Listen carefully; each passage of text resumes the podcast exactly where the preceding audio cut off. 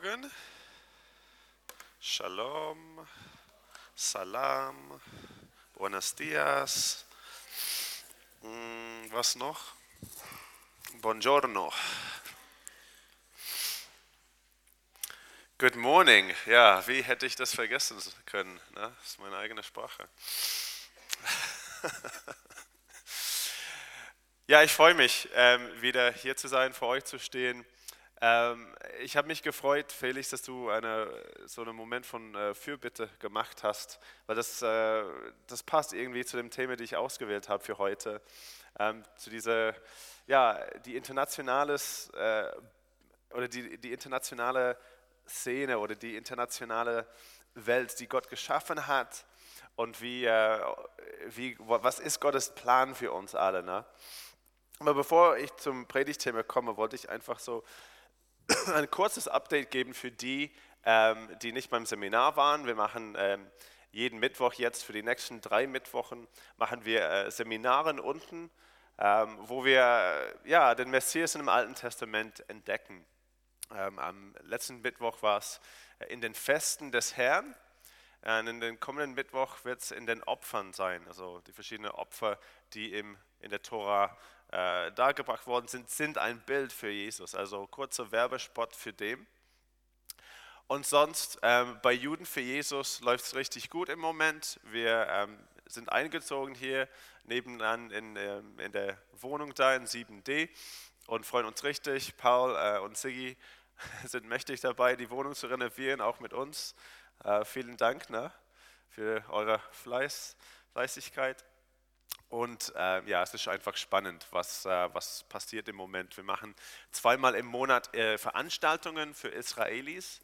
Ähm, eine so eher allgemeine Veranstaltung und eine andere, wo es wirklich eine äh, Bibelrunde ist äh, auf Hebräisch. Also echt spannend zu sehen, wie Israelis zum ersten Mal das Neue Testament lesen. In Israel äh, liest man das ja nicht in der Schule. Und ähm, ja, es ist einfach spannend zu sehen, wie Leute Schritte machen in Richtung Jesus. Und wenn ich über Israelis spreche, äh, es geht äh, kaum kein Tag vorbei, ohne dass wir was in den Nachrichten lesen über Israel, über Palästina. Ähm, und normalerweise sind die Schlagzeilen ziemlich äh, negativ. Entweder ist es Palästinenser ermordet Israeli oder Israelis bombardieren Gaza und so weiter und so fort. Ne? Und je nachdem, welche Quelle man liest, wird es dann anders betont, sage ich mal, wer äh, da aller Schuld dran ist und so.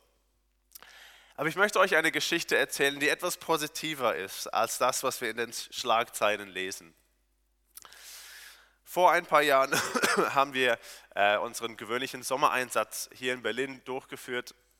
Und ein Kollege von mir, ein israelischer Kollege, Daniel, stand auf dem Alexanderplatz mit einem T-Shirt, wo drauf steht Juden für Jesus, mit einem Davidstern und hat äh, Traktate verteilt, mit Leuten über Jesus gesprochen. Und äh, es war zu der Zeit von dem letzten Gazakrieg. Und er hat einfach gemerkt, es gibt Spannung in der Luft. Ne? Äh, Alexanderplatz ist ja ein Platz der Nationen, sage ich mal. Sehr, sehr gemischt, wer alle äh, da kreuz und quer geht. Und ähm, als er verteilt hat und mit Leuten geredet hat, ist eine Frau vorbeigelaufen offensichtlich eine muslimische Frau, so, so muslimisch bekleidet, sage ich mal. Und sie ist vorbeigelaufen und als sie den Davidstern auf dem T-Shirt gesehen hat, stoppte sie sofort, drehte sich um und hat mein Kollege angeschrien und hat gesagt, ich wünsche mir, dass alle Israelis tot sind. Und wie hat mein Kollege reagiert? Er hat sie angeguckt und hat gesagt, oder gefragt, möchten Sie auch, dass dieser Israeli tot ist? Und dann sind sie ins Gespräch gekommen. Und dann konnte mein Kollege Daniel, ein Israeli, ein israelischer Jude, das Evangelium mit dieser Frau mitteilen. Das ist wahnsinnig, oder? Sie sind laut den Schlagzeilen Feinden. Aber diese muslimische Frau hat die rettende Botschaft von den Lippen von ihren Feinden gehört, von einem israelischen Juden. Meine Frage für heute ist, was ist Gottes Heilsplan für Juden und Araber? Und ist es möglich, dass wir Frieden miteinander haben? Denn in Berlin im Moment gibt es, oder zwischen 80 bis 100.000 Araber, vielleicht noch mehr. Ungefähr 22.000 Israelis, insgesamt 50.000 Juden. Gibt es überhaupt eine Hoffnung auf Frieden? Und hat Gott einen Plan für uns? Ich glaube, ihr wisst schon die Antworten, aber das Inhalt ist halt spannend. Diesen Streit zwischen Juden und, Isra äh, Juden und Araber, zwischen Israelis und Palästinenser, zwischen Juden und Muslimen, das ist kein neuer Streit, das ist auch keine ein, einschichtige Streit. Das ist viel komplizierter, als dargestellt worden ist äh, in den Medien bisher. Äh, es ist, man, kann, man kann es einfach nicht wirklich vereinfachen, aber ich versuche es mal, indem ich sage, das ist kein neuer Streit. Das ist nicht etwas von äh, den letzten Jahrhunderten, Jahrhundert oder so. Das ist nicht äh, hochgekommen wegen der, der, Neugründung von dem Staat Israel. Nein, das ist etwas, was schon, äh, äh, wo wir zurückgehen können bis zum ersten Buch der Bibel, bis zum Abraham oder Abraham, wie er geworden ist. Und wir lesen im 1. Mose 12 die Berufung Abrahams oder Abrams. Da lesen wir, der Herr sprach zu Abraham, geh aus deinem Land und aus deiner Verwandtschaft und aus dem Haus deines Vaters in das Land, das ich dir zeigen werde. Und ich will dich zu einer großen Nation machen und ich will dich segnen und ich will deinen Namen groß machen und du sollst ein Segen sein. Und ich will segnen, die dich segnen und wer dir flucht, den werde ich verfluchen. Und in dir sollen gesegnet werden alle Völker der Erde aller Völker der Erde. Also Gott erwählt einen Mann einfach durch seine Gnade. Wir wissen nicht, warum Gott Abraham oder Abraham äh, auserwählt hat. Da steht nichts im Text, dass er irgendwie besonders gut war oder besonders gottesfürchtig. Nein, wir lesen nichts darüber. Er war ein einfacher Mann, den Gott auserwählt hat. Und er sagt, durch dich soll Segen hinausfließen in die Welt durch dich, durch eine Person. Aber wie ist es möglich? Weil Gott hat ihm auch äh, versprochen, er soll eine große Nation werden. Das, das hört sich gut an, aber er hat keine Kinder gehabt. Er war zu alt, um Kinder zu kriegen. Wie ist es möglich? Und Gott bestätigt es. Er sagt, nein, du wirst ein Kind bekommen, auch wenn es unmöglich scheint, auch wenn du schwach bist. Wir lesen im Neuen Testament, es ist so äh, äh, äh, bildlich ausgedruckt, äh, sein Körper war fast wie tot, steht es. Er konnte kein Kind haben, aber Gott hat ihm versprochen, du wirst ein Kind bekommen und durch dieses Kind soll deine Nachkommen äh, gezählt werden. Und wir lesen im 1. Mose 15, Vers 4, äh, nicht diese wird dich beerben, sondern der aus deinem Leibe hervorgeht, der wird dich beerben. Denn Abraham, Abraham hat sich beschwert und hat gesagt, ich habe keine, keine Erbe, vielleicht kann ich äh, meinen Diener nehmen, vielleicht ist er meine, meine Erbe. Nein, sagt Gott. Und später, Abraham sagte zu Gott, möchte dich Ismael vor dir leben? Und Gott sprach, nein sondern Sarah, deine Frau, wird dir einen Sohn gebären und du sollst ihm den Namen Isaac geben. Und ich werde meinen Bund mit ihm aufrichten, zu einem ewigen Bund für seine Nachkommen nach ihm. Das Problem war, und das natürlich, wir kennen das überhaupt nicht. Na? Wir kennen das überhaupt nicht. Wir sind komplett anders zu Abraham und Sarah. Äh, wir sind geduldig. Abraham und Sarah waren nicht geduldig. Äh, sie konnten nicht warten und dann haben sie versucht, Gott zu helfen. Und das machen wir nie. Na? Wir versuchen nie, Gott zu helfen in unserem Leben. Wir, wir überlassen alles Gott. Na? Weil wir sind fromm, weil wir hier in der Begegnungskirche sind. Wir machen alles bestens. Das ist eine starke Ironie für die, die äh, den britischen oder jüdischen Sinn für Humor nicht, äh, nicht so gut verstehen, sage ich mal. Sie waren ungeduldig, sie haben Gottes Plan nicht verstehen können. Dann haben sie versucht, Gott zu helfen und haben Hagar genommen. Und Hagar hat äh, einen Sohn äh, ge ge geboren, nämlich Ismael. Und ich finde es ganz interessant hier, weil stattdessen, dass Gott sagt zu Abraham, du hast gesündigt, ich nehme jetzt meine, mein Versprechen zurück.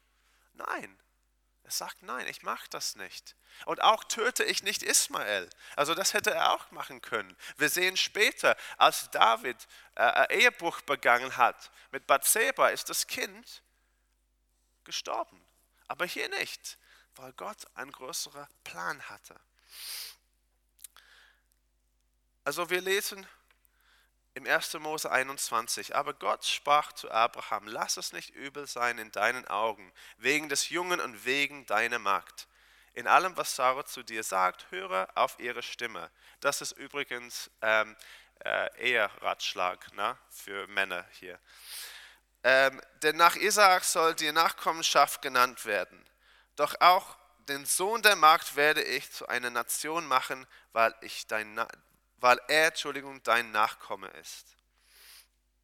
Isaak ist von Gott gegeben, von Gott geschenkt.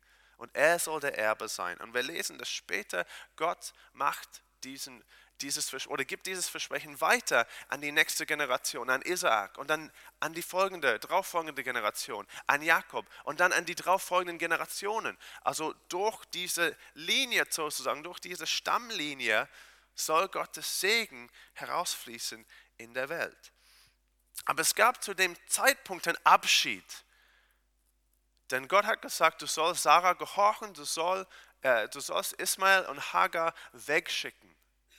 Und das hat er dann tatsächlich gemacht. Und es gab einen Abschied, der damals, äh, der damals stattgefunden ist, dass Ismael weggegangen ist.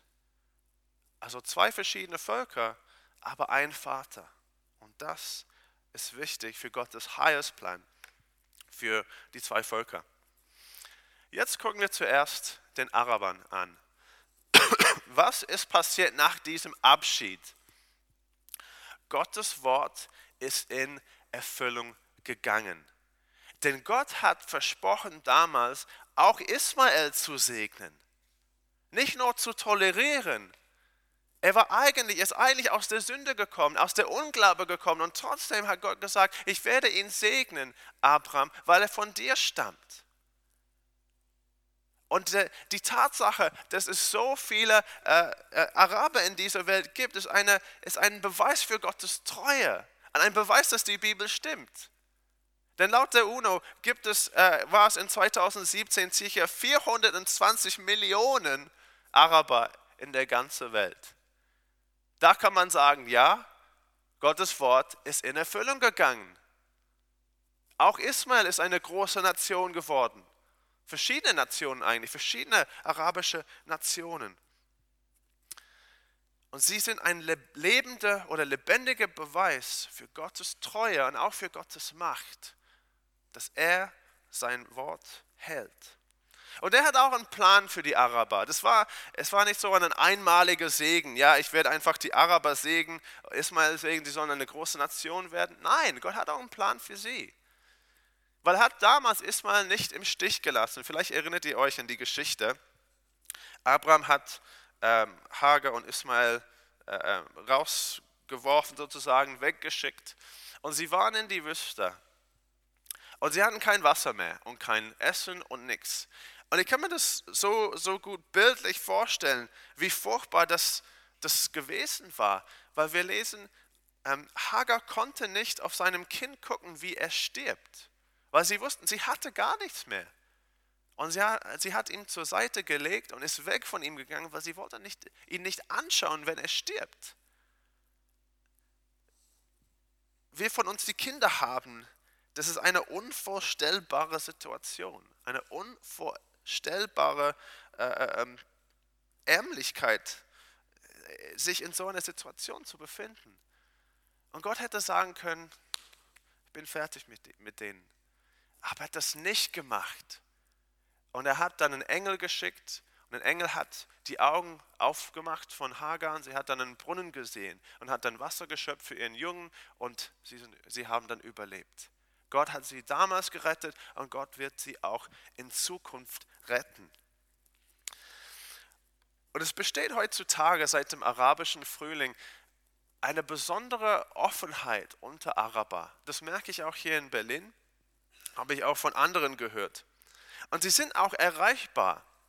Lasst mich euch eine Frage stellen. Wo denkt ihr, kann ein Araber mehr über Jesus hören? Hier in Deutschland oder in Saudi-Arabien oder in Syrien? Höchstwahrscheinlich hier in Deutschland. Ich mag jetzt nicht über Flüchtlingspolitik sprechen. Ich mag nicht sprechen über was in der Vergangenheit äh, passiert ist. Tatsache ist, es gibt Tausenden von Arabern, die jetzt hier in Deutschland sind.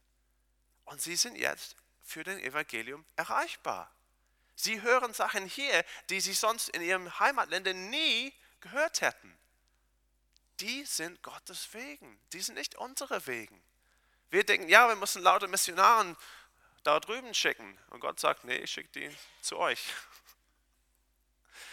Aber das ist dann halt eine Verantwortung für uns, ne? weil sie müssen hören, sodass sie daran glauben können.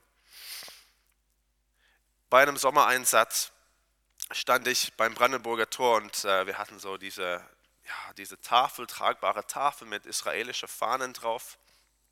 Und ein junger Mann ist auf mich zugekommen und ich merkte sofort, dass er Araber ist, aber ich habe trotzdem gefragt, woher kommst du? Und er hat dann ein bisschen gezögert und hat gesagt, ich komme aus Palästina und hat auf meine Reaktion gewartet. Und ich habe ihn angelächelt und gesagt, prima, es freut mich, dich kennenzulernen. Ich habe ihm die Hand gegeben und wir sind dann ins Gespräch gekommen. Und ich habe eine Zeit lang mit diesem jungen syrischen Palästinenser das Neue Testament gelesen. Er auf Arabisch, ich auf Englisch und, wer, und wenn, er, wenn er was kommunizieren wollte und hatte, hat das Wort nicht gefunden auf Deutsch oder auf Englisch, hatte das einfach auf Arabisch gesagt und äh, meistens konnte ich das äh, raten, weil Arabisch und Hebräisch so, so nah dran sind.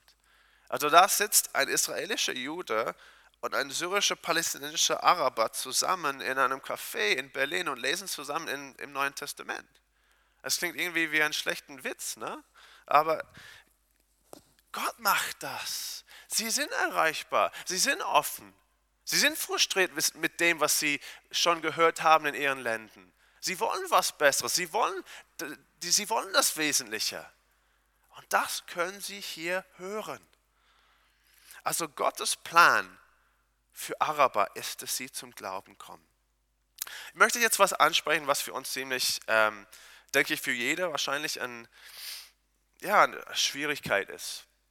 Ich glaube, es gibt viel, wie soll ich sagen, es gibt viel Angst, wenn man darüber nachdenkt, mit Arabern über Jesus zu sprechen.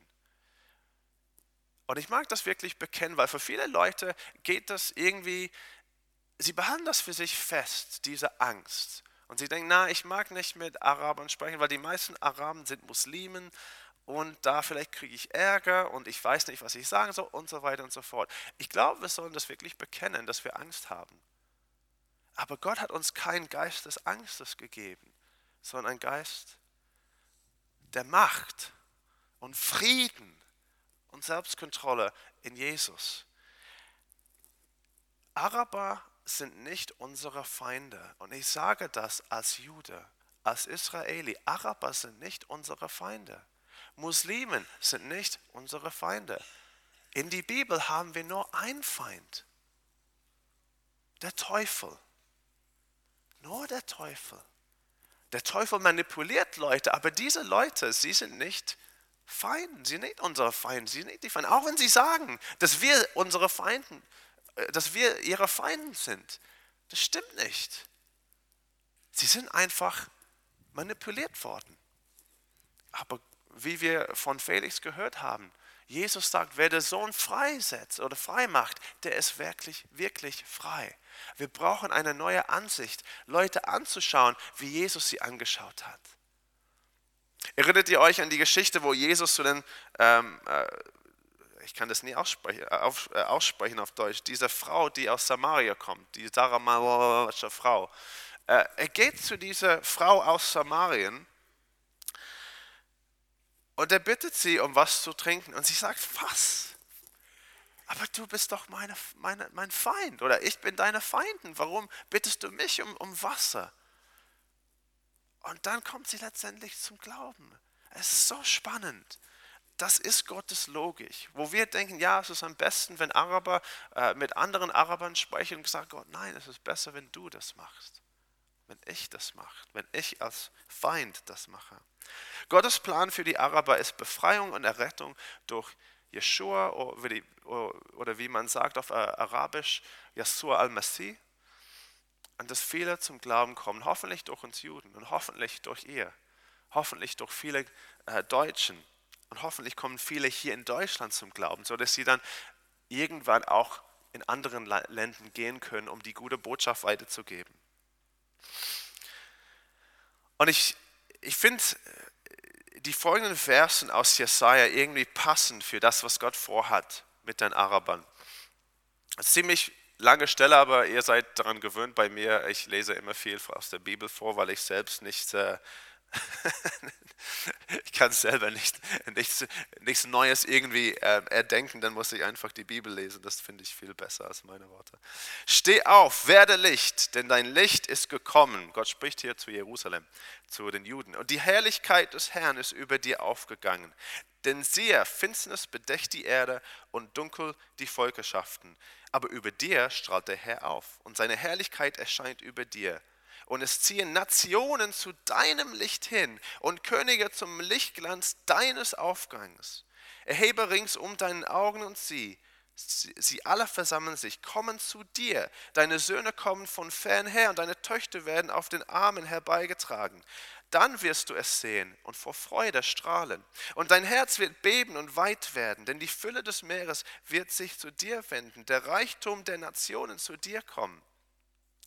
Eine Menge Kamele wird dich bedecken, junge Kamele von Midian und Epha. Sie alle werden aus Saba kommen. Gold und Weihrauch tragen sie und sie werden das Lob des Herrn fröhlich verkündigen. Alle Schafherden von Kedar werden sich zu dir versammeln. Die wieder Nebajots werden dir zu Diensten stehen. Mir zum Wohlgefallen werden sie auf meinem Altar kommen und das Haus meiner Herrlichkeit werde ich herrlich machen. Und ihr denkt, was ist das für ein Bibelvers? Ihr habt keine Ahnung, wer Kedar und Nebaot und so weiter und so weiter ist. Was hat das für eine Bedeutung? Ich erkläre es euch. Nebaot, laut dem 1. Chronik 1, Vers 29, war der Erstgeborene von Ismael. Nebaot war der Erstgeborene von Ismael. Und hier haben wir einen Text, wo Gott sagt, in der Zukunft werden der Nachkommen von Nebaot nach Jerusalem kommen, um Gott anzubeten. Araber werden hinaufgehen und beten das Gott Israels an. So dass, wie es steht am Ende, so dass das Haus seine Herrlichkeit, so dass er das herrlich macht. Was für ein Plan. Was für ein wunderbarer Plan. Gott wird viele, viele, viele Araber noch retten, so dass sie hinaufgehen können zum Tempel. Als Randbemerkung, Gottes Plan für Ägypten. Also Ägypter sind keine Araber, das kannst du äh, Marianne fragen, sie gibt mir so einen Daumen hoch, das stimmt. Ja, du kannst ihr äh, später ausfragen. Ähm, ich habe das als Randbemerkung beigefügt, einfach weil ich konnte nicht, wenn ich über Juden und Araber und die Nationen spreche, ich konnte nicht ähm, äh, darüber sprechen, ohne diese Bibelzitat euch zu zeigen. Ich finde es genial. Und der Herr wird sich, und der Herr wird sich den Ägypten zu erkennen geben. Und die Ägypter werden an jenem Tag den Herrn erkennen. Dann werden sie dienen mit Schlachtopfern und Speisopfern und werden dem Herrn Gelübde tun und sie erfüllen. Und der Herr wird die Ägypter schlagen, schlagen und heilen. Und sie werden sich zum Herrn wenden und er wird sich von ihnen erbitten lassen und sie heilen. An jenem Tag wird es eine Straße von Ägypten nach Assur geben. Assur wird nach Ägypten und die Ägypter nach Assur kommen und die Ägypter werden mit Assur dem Herrn dienen. An jenem Tag wird Israel der Dritte sein mit Ägypten und mit Assur, ein Segen inmitten der Erde. Denn der Herr der Herrscher segnet segnet es und spricht, gesegnet sei Ägypten, mein Volk und Assur meine Hände weg und Israel mein Erbteil. Versteht ihr? Gott hat einen Plan auch für die anderen Nationen. Wie spannend ist das? Das ist noch nicht passiert. Hast du an so einer Straße gesehen? Es gibt keine, gibt keine, noch nicht. Aber wie spannend. Ich als Jude bin ehrlich gesagt ein bisschen beleidigt, weil da steht über den Ägypten mein Volk. Und ich denke, hallo, Gott, Entschuldigung, wir sind es, nicht sie. Aber hier sagt Gott, nein, sie werden auch mein Volk sein. Sie werden auch hinaufgehen. Wir werden auch eins sein. Was für eine, eine, eine Verheißung für die Zukunft. Das als äh, Ermutigung, auch an meine ägyptischen Freunden. Marshall ist leider nicht da heute, aber mindestens du, Marian. Jetzt gucken wir den Juden an. Gottes Plan für den Juden. Was ist passiert in unserer Geschichte mit Abraham und Ismael und äh, Isaac? Gottes Wort ist auch mit uns, bei uns in Erfüllung gegangen. Gott hat damals Abraham äh, verschiedene Sachen äh, versprochen. Ein Land, er hat versprochen, dass wir ein großes Volk werden und er hat auch versprochen, dass wir Segen in die Welt bringen. In 2016 gab es 14,4 Millionen Juden in der Welt. Das ist nicht so klein, ne? 14,4 Millionen in die ganze Welt. Das ist auf jeden Fall ein großes Volk, eine große Nation. Aber was mich sehr interessiert, ist diese Idee von Segen. Gott sagt, in dir sollen gesegnet werden alle Völker der Erde. Und manchmal, es passiert nicht so oft, Manchmal kommen Leute zu mir und sie sagen, ah Juden, ihr Juden seid toll. Ihr seid so super, ihr macht alles super. Die besten Finanzleute sind Juden, leider nicht ich. Die besten äh, äh, Schauspieler sind Juden, die, die besten Autoren sind alle Juden. Hier gibt es einige Gesichter, die ihr vielleicht erkennen wird. Ist das das Antwort auf dieses Segen, das Gott in die Welt bringt durch das jüdische Volk? damals, als Gott das versprochen hat zu Abraham, wollte er, dass ihr einfach gute Spielfilme habt in die Welt. Deswegen hat er dieses Segen weitergegeben an Isaac. Oder Gott hat gesagt, Facebook will ich unbedingt haben. Das ist ein Segen für die Welt. Glaube ich nicht. Was ist der allergrößte Segen, das bis zum Ende der Erde erlangt hat, das aus dem jüdischen Volk gekommen ist. Jesus. Jesus.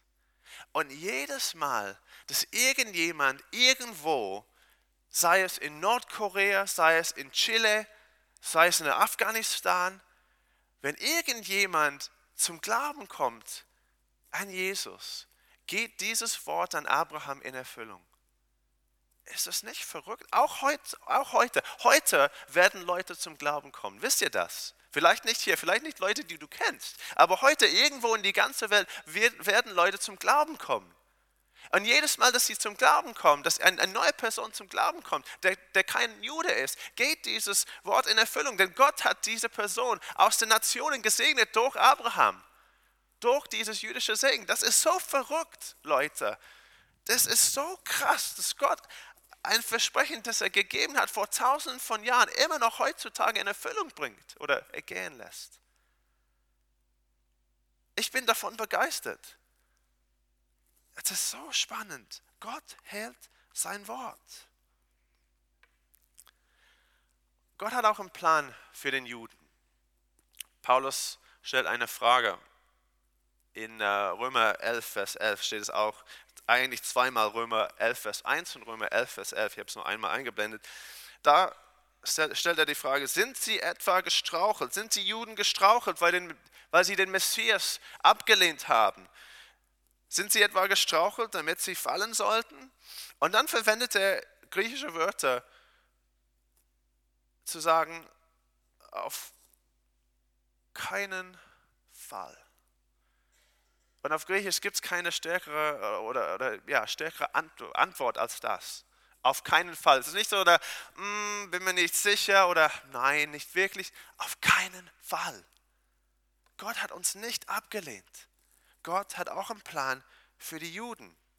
Und, Gott, und Paulus fasst Gottes Plan zusammen für uns und auch für die Welt in Römer 9, äh, in, in, in den Kapitel Römer 9 bis 11. Wir werden die nicht heute angucken. Aber er hat uns nie im Stich gelassen als jüdische Volk. Es gab immer Leute, immer jüdischen Menschen, die an ihm geglaubt haben. Und ich rede nicht hier von den Rabbinen.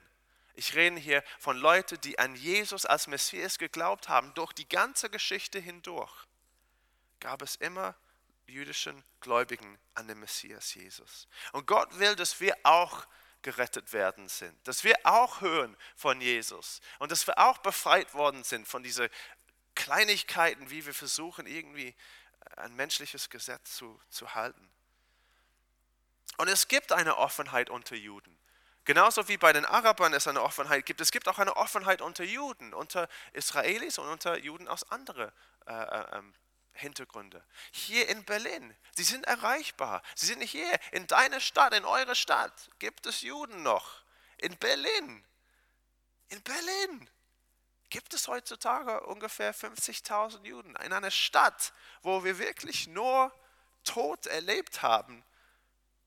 Gibt es eine blühende jüdische Gemeinde, eine blühende, blühende jüdische Gesellschaft wieder? Sie sind erreichbar. Mein Volk ist hier erreichbar. In Deutschland sagen wir, gibt es äh, quasi 250.000 Juden jetzt. In ganz Deutschland. 250.000 Leute, die nicht von Jesus gehört haben, die noch falsche Sachen von Jesus gehört haben. Gottes Plan für die Juden, für die Juden ist Errettung. Errettung nicht durch Mose, nicht durch den Rabbinen, nicht durch die Tatsache, dass sie Juden sind. Jesus schließt das alles aus und sagt, ich bin der Weg, die Wahrheit und das Leben. Niemand kommt zum Vater als nur durch mich. Es gibt keine Ausnahmen. Wir Juden sind keine Ausnahme. Wir müssen auch durch den Messias gehen. Und Paulus erklärt in Römer 11 Gottes Plan. Denn ich will nicht, Brüder, dass euch dieses Geheimnis unbekannt sei, damit ihr nicht euch selbst für klug haltet. Das machen wir nie, ne? Selbst für klug halten. Ich nicht zumindest. Verstocken ist Israel zum Teil widerfahren, bis die Vollzahl der Nationen hineingekommen sein wird. Und so wird ganz Israel gerettet werden. Wie geschrieben steht, es wird aus Zion der Retter kommen. Er wird die Gottlosigkeiten von Jakob abwenden. Und dies ist für sie der Bund von mir, wenn ich ihre Sünden wegnehmen werde. Das war vom Neuen Testament, aber Gott hat es eigentlich versprochen im Alten Testament. In Sacharja 12 lesen wir, über das Haus David und über die Bewohnerschaft von Jerusalem gieße ich den Geist der Gnade und des Flehens aus. Und sie werden auf mich blicken, den sie durchbohrt haben, und werden über ihn wehklagen, wie man über den einzigen Sohn wehklagt, und werden bitter über ihn weinen, wie man bitter über den Erstgeborenen weint. An jenem Tag wird für das Haus David und die Bewohner von Jerusalem eine Quelle geöffnet sein gegen Sünde und gegen Befleckung. Wer hier kann sich vorstellen, dass eine ganze Gruppe von ultraorthodoxischen Juden mit dem schwarzen Hut und schwarzer Gewänder werden, sie, werden sich zum Boden knielen und zutiefst weinen, bitter weinen, weil sie merken, dass sie falsch gelegen sind. Wer kann das sehr vorstellen? Keiner von uns. Wenn wir ganz ehrlich sind, keiner von uns. Dass alle in Israel zum Glauben kommen, das ist schwer zu verstehen, schwer vorzustellen. Ich, ähm, ich lese gerne und ich lese gerne theologische Bücher. Ne? Also je, trocken, je trockener, desto besser. Ich bin einer einfach von den komischen. Und ich habe äh, vor einigen Jahren eine, ein theologisches Buch aus dem 18. Jahrhundert ge gelesen, auf Englisch kaum ein, kaum ein Wort verstanden, weil das Englisch ist ja anders. Ähm, aber da in dem Buch spricht er über, wie eines Tages wird das jüdische Volk wieder zurück in ihrem Land kehren. Und ich stand da und ließ das und habe gedacht, das ist schon passiert. Warum war es so eine große Sache? Ist ja klar, ich bin dort geboren. Aber damals für diesen Mensch hat er das im Glauben geschrieben. Er hat gewusst, es stand in den Schriften, es wird passieren. Aber er hat es nicht gesehen, nicht mit, mindestens mit, nicht mit seinen äh, körperlichen Augen, physischen Augen. Und das ist das Gleiche mit diesem Vers hier. Das haben wir nicht gesehen, das haben wir nicht erlebt. Römer 11, 25 haben wir noch nicht erlebt, weil wir wohnen jetzt, wir leben jetzt in die Zeit der Nationen. Jetzt ist euer Zeit. Jetzt ist die Zeit für die Araber, für die Ägypter, für die Deutsche, dass ihr zum Glauben kommt, so dass wir zusammen hinaufgehen können auf Jerusalem. Aber eines Tages wird es sein, dass alle Juden, die zu jener Zeit wohnen, hier auf dieser Erde, werden bekennen, Yeshua HaMashiach, Jesus der Messias, ist unser Messias. Er ist Gott. Und ich freue mich darauf. Ich kann euch das nicht weitergeben, wie so sehr das mein Herz packt. Ich sehe es nicht, nicht mit diesen Augen, aber ich sehe es hier mit diesen Augen. Auf dem Boden knien in, äh, Jerusalem und ein, ein lauter Schrei geht zum Himmel. Dieser Jesus, den wir abgelehnt haben seit tausenden von Jahren, werden wir eins akzeptieren und sagen, ha, ja, wir, waren, wir sind falsch gelegen. Aber jetzt kommen wir zum zweiten Thema, also zweite, zweite Fragen. Wir hatten, was war Gottes Plan für Araber, Gottes Plan für Israel? Aber ist es möglich, dass wir Frieden miteinander haben? Gibt es eine Hoffnung auf Frieden? Ja, es gibt eine Hoffnung.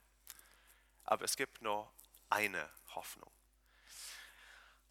Ich habe neulich gehört, dass Trump so einen neuen Friedensplan rausgebracht habe. Ich habe mich nicht wirklich so, wie soll ich sagen, mich dafür begeistern können, weil ähm, es gibt immer wieder neue Friedenspläne, Friedensprozesse und so weiter und so fort. Und ich denke mal, ich, ich, sage das als kein Politiker, ich bin kein Politiker, ich mag auch nicht irgendwie, ähm, wie soll ich sagen, ich mag auch Politiker nicht klein machen oder so, aber manchmal denke ich, warum, warum lest ihr einfach nicht in die Bibel? Dann findet ihr die Antworten, weil Paulus sagt es ganz klar. Er ist unser Friede. Er hat aus beiden eins gemacht und die Zwischenwand der Umzäunung, die Feindschaft in seinem Fleisch abgebrochen. Hier ist die Antwort auf Frieden im Nahen Osten. Nicht Politiker. Nicht, oh, vielleicht geben wir diesen Teil vom Land weg oder vielleicht machen wir dieses und jenes, vielleicht machen wir einen Kompromiss, vielleicht, vielleicht, vielleicht. Es wird nie funktionieren. Wie kann man Frieden haben ohne den Friedensfürst? Das geht einfach nicht. Er ist unser Friede. Juden und Araber können nur Frieden miteinander haben, wenn sie Frieden mit Gott haben. Und wie können sie Frieden mit Gott haben außer Jesus? Es geht nicht. Aber wenn ich als Jude Frieden mit Gott habe und wenn ein Araber Frieden mit Gott hat durch Jesus, dann sind wir automatisch Brüder, sagt der Schrift. Und dann müssen wir einander lieben, weil wir gehören zum gleichen Familie, zu der gleichen Familie. Da haben wir keine Wahl mehr, weil Gott uns äh, reinigt unseren Herzen. Bevor ich zum Glauben gekommen bin, habe ich etliche Probleme gehabt mit Misstrauen und Angst vor Araber. Und dann ist Gott, hat Gott mein Herz geändert und ich kann vom Herzen sagen, ich liebe Araber. Auch die, die mich nicht lieben. Auch die, die noch nicht zum Glauben gekommen sind an Jesus. Ich liebe sie. Warum? Weil Gott mich liebt. Und, ich, und er befiehlt mich, sie zu lieben. Und er schenkt mir auch die Kraft zu lieben. Er schenkt dir auch die Kraft zu lieben. Und es gibt etliche Juden und etliche Araber, die zum Glauben gekommen sind an Jesus und sind, und sind dann äh, und haben dann ihr Frieden gemacht miteinander. In Israel gibt es eine Bibelschule, wo Araber, arabischen Pastoren und messianische Juden, Gemeindeleiter kommen zusammen und sie lernen zusammen.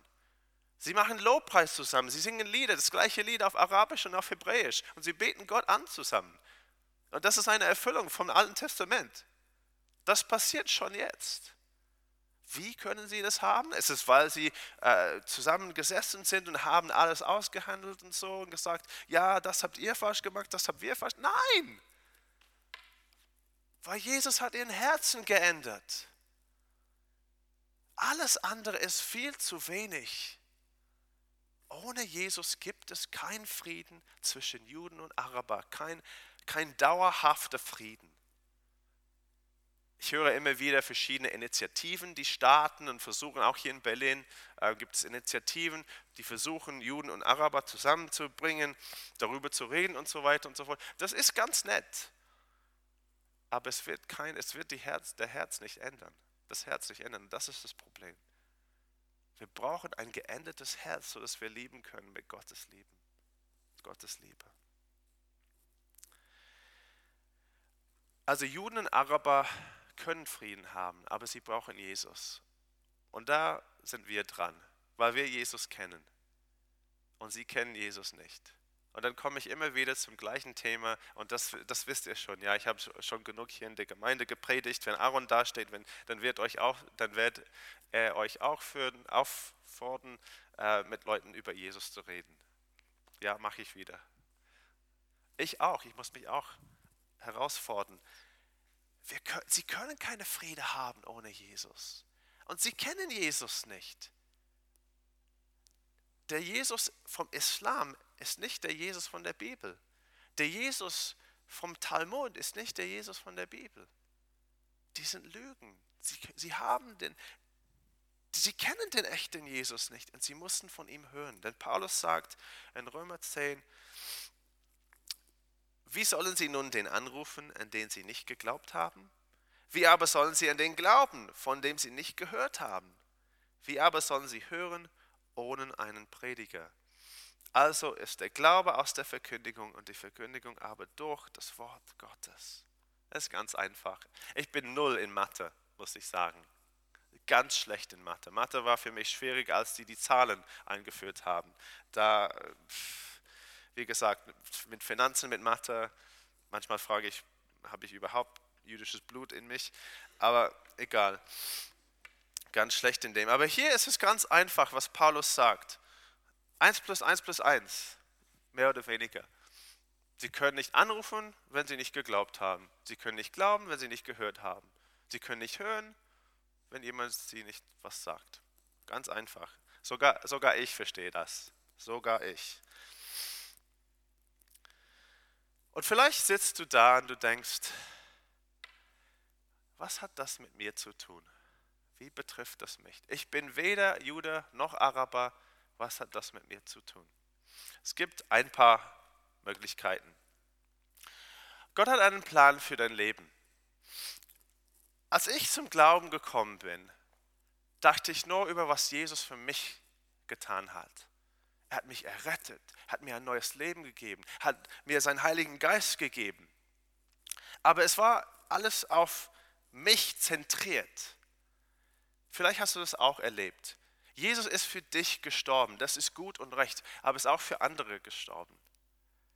Und wir sind mitten in einem, wir, befinden uns in einer, in, einer, in einer Zeit von vielen Zeiten. Und Gott hat einen Plan für alle diese Zeiten. Und deswegen hat er uns die Bibel gegeben, weil in die Bibel kannst du lesen vom Anfang und vom Ende. Und du, du kannst dann wissen, wo genau wir sind. Wir sind irgendwo in der Mitte. Und wir sind Teil, wir sind wie eine Kette, wir sind Teil von einem großen Plan für die ganze Welt. Wir sollen wissen, wo wir sind. Und Gottes Plan für die ganze Welt. Wir sind jetzt, in, wie ich gesagt habe früher, die Zeiten, die Nationen. Jetzt sind wir dran, wo das, äh, das Wort Gottes geht raus, Leute kommen zum Glauben. Das ist ein bisschen so, wie man, äh, man sät und dann wartet man, bis die Ernte wächst. Wir sind in dieser Zeit von, vom Wachstum jetzt.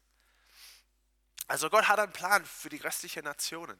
Aber Gott hat auch einen Plan für dich und für dein Leben. Und wenn Gott treu war und ist zu Abraham und Isaac und Jakob und den Arabern, Ismael, dann ist er auch treu zu dem Wort, das er dir gesprochen hat. Hat er dir, dir was versprochen?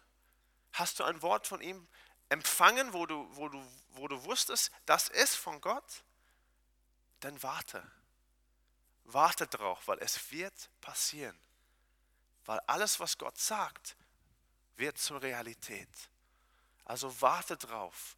Vertraue, dass wenn Gott vertrauenswürdig ist in den großen Sachen, ist er auch vertrauenswürdig in deinem Leben. Du bist auch wichtig für ihn.